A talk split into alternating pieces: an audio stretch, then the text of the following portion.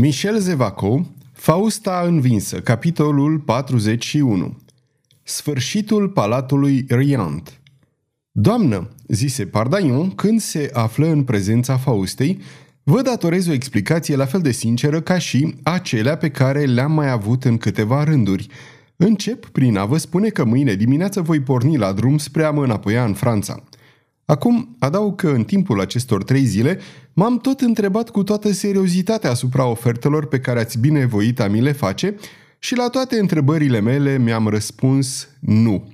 Am venit totuși la domnia voastră întrucât mi s-a părut, mai întâi pe podul de la Blua și mai apoi în coliba celor pescari de pe Loara, cărora le-ați făcut un dar atât de prețios, mi s-a părut, ziceam, că în lăuntrul domniei voastre s-a petrecut o răsturnare de plină și că o rază de lumină a pătruns în sfârșit în bezna acestui suflet pe care nu-l înțeleg deloc.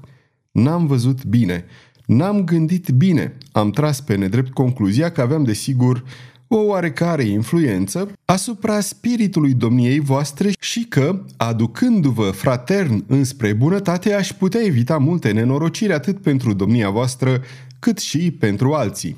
Nu, n-am să merg la castelul Sant'Angelo pentru a-l captura pe Sixtus. Nu, n-am să-i comand pe cei 2000 de soldați plătiți pentru a ține Roma la bunul plac al domniei voastre. Nu, n-am să fiu șeful armatei pe care plănuiți să o adunați. Iată și motivele.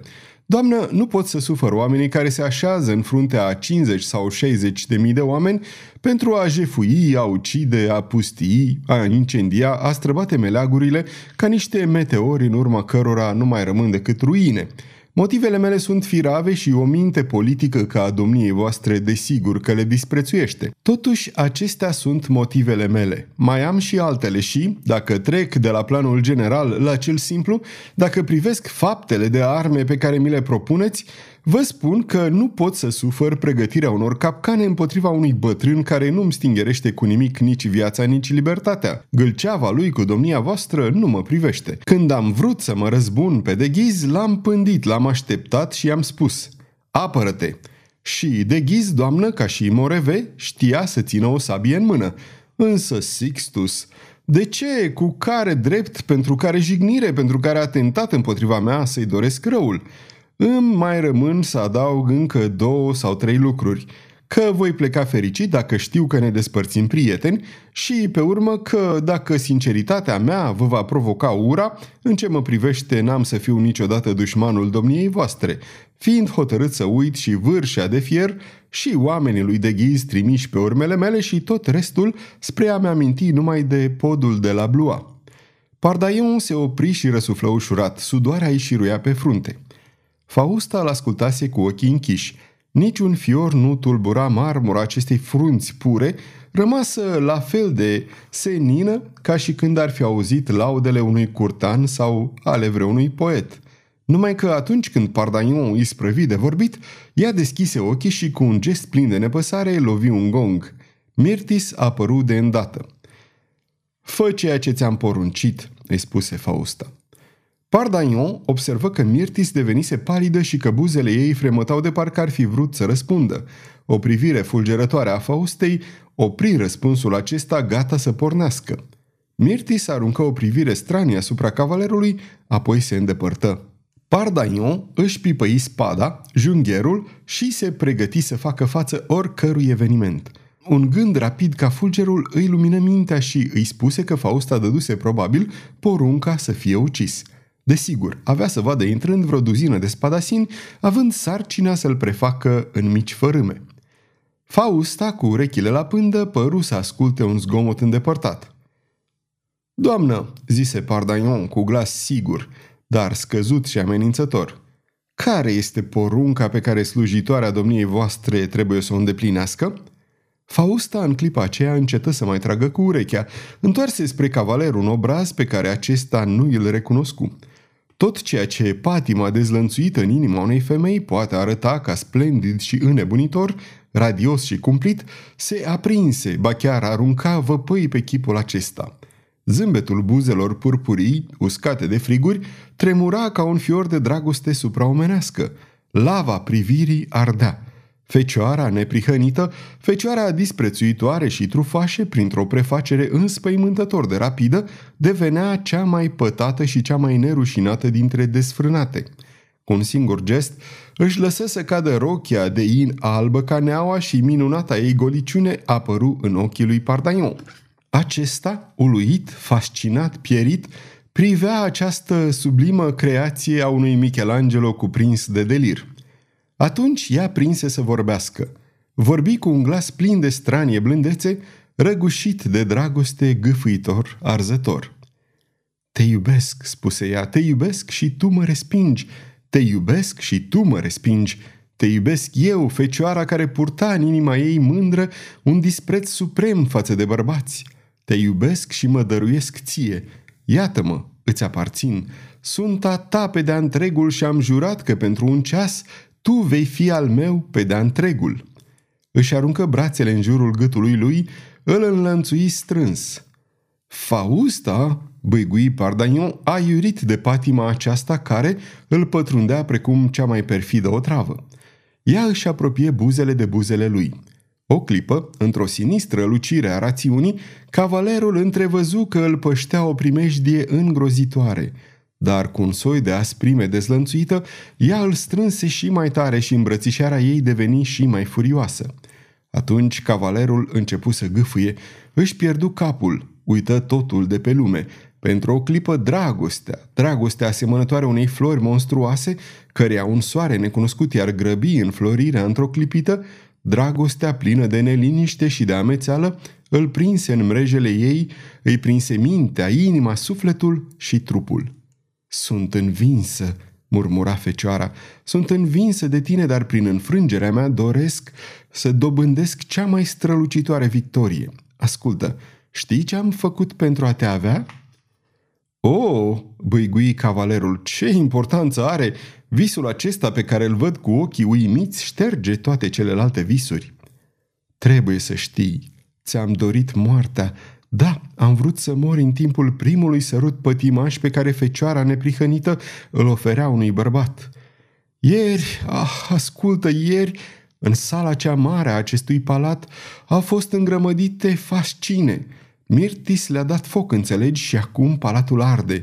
Mirtis a ieșit și a încuiat în urma ei toate ușile, pricepi?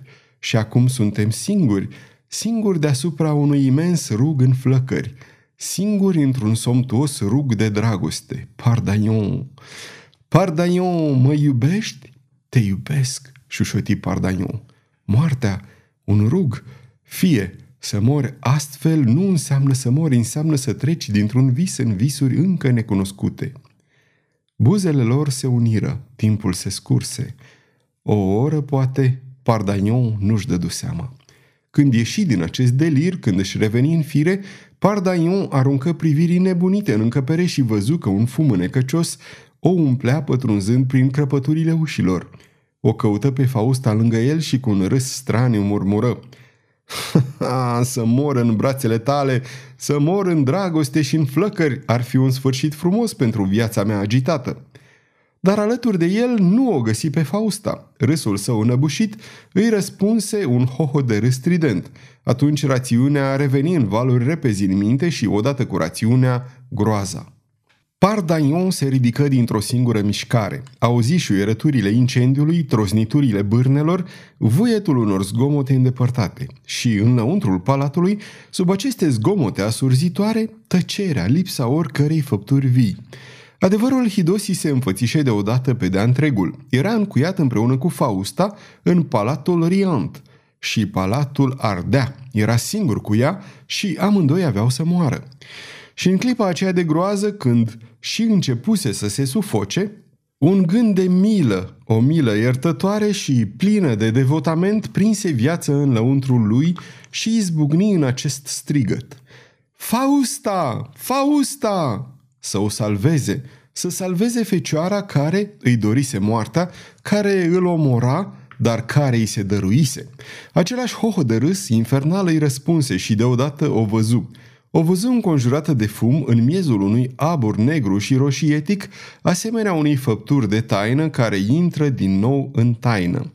O văzu ca într-o depărtare cu linii neprecise, un chip abia bănuit în care străluceau două diamante negre, cele două diamante funebre ale ochilor ei, fantomă care se risipește, creatură indescifrabilă învăluită în enigmă. Pardagnon înaintă clătinându-se pe jumătate orbit și răgni. Vino, să fugim! Oh, am să te salvez, ai să trăiești!" Și din norul de fum, odată cu fulgerul ochilor ei, ieși glasul Faustei, glasul calm, glacial, dulce și aspru, glasul suveran. Voi trăi, da, Pardaion, însă tu, tu vei muri. Învinsa din aur pentru ultima oară, îmi iau revanșa, iar sărutul meu de dragoste te ucide pentru că oțelul nu te poate atinge. Adio, Pardaion! Pe măsură ce vorbea, Fausta părea că se îndepărtează, că se confundă cu fumul gros, că se topește în norul întunecat și glasul ei însuși slăbea. La ultimul cuvânt, ea dispăru cu desăvârșire. Pardaion înțelese că avea să moară singur. Să moară, da, căci fumul îl înăbușea, Flăcările se strecurau pe sub ușa pe unde intrase și orice ieșire era tăiată, pentru că o ușă de fier îl separa de calea pe care apucase Fausta. Pardagnon se îndreptă cu hotărâre spre flăcări.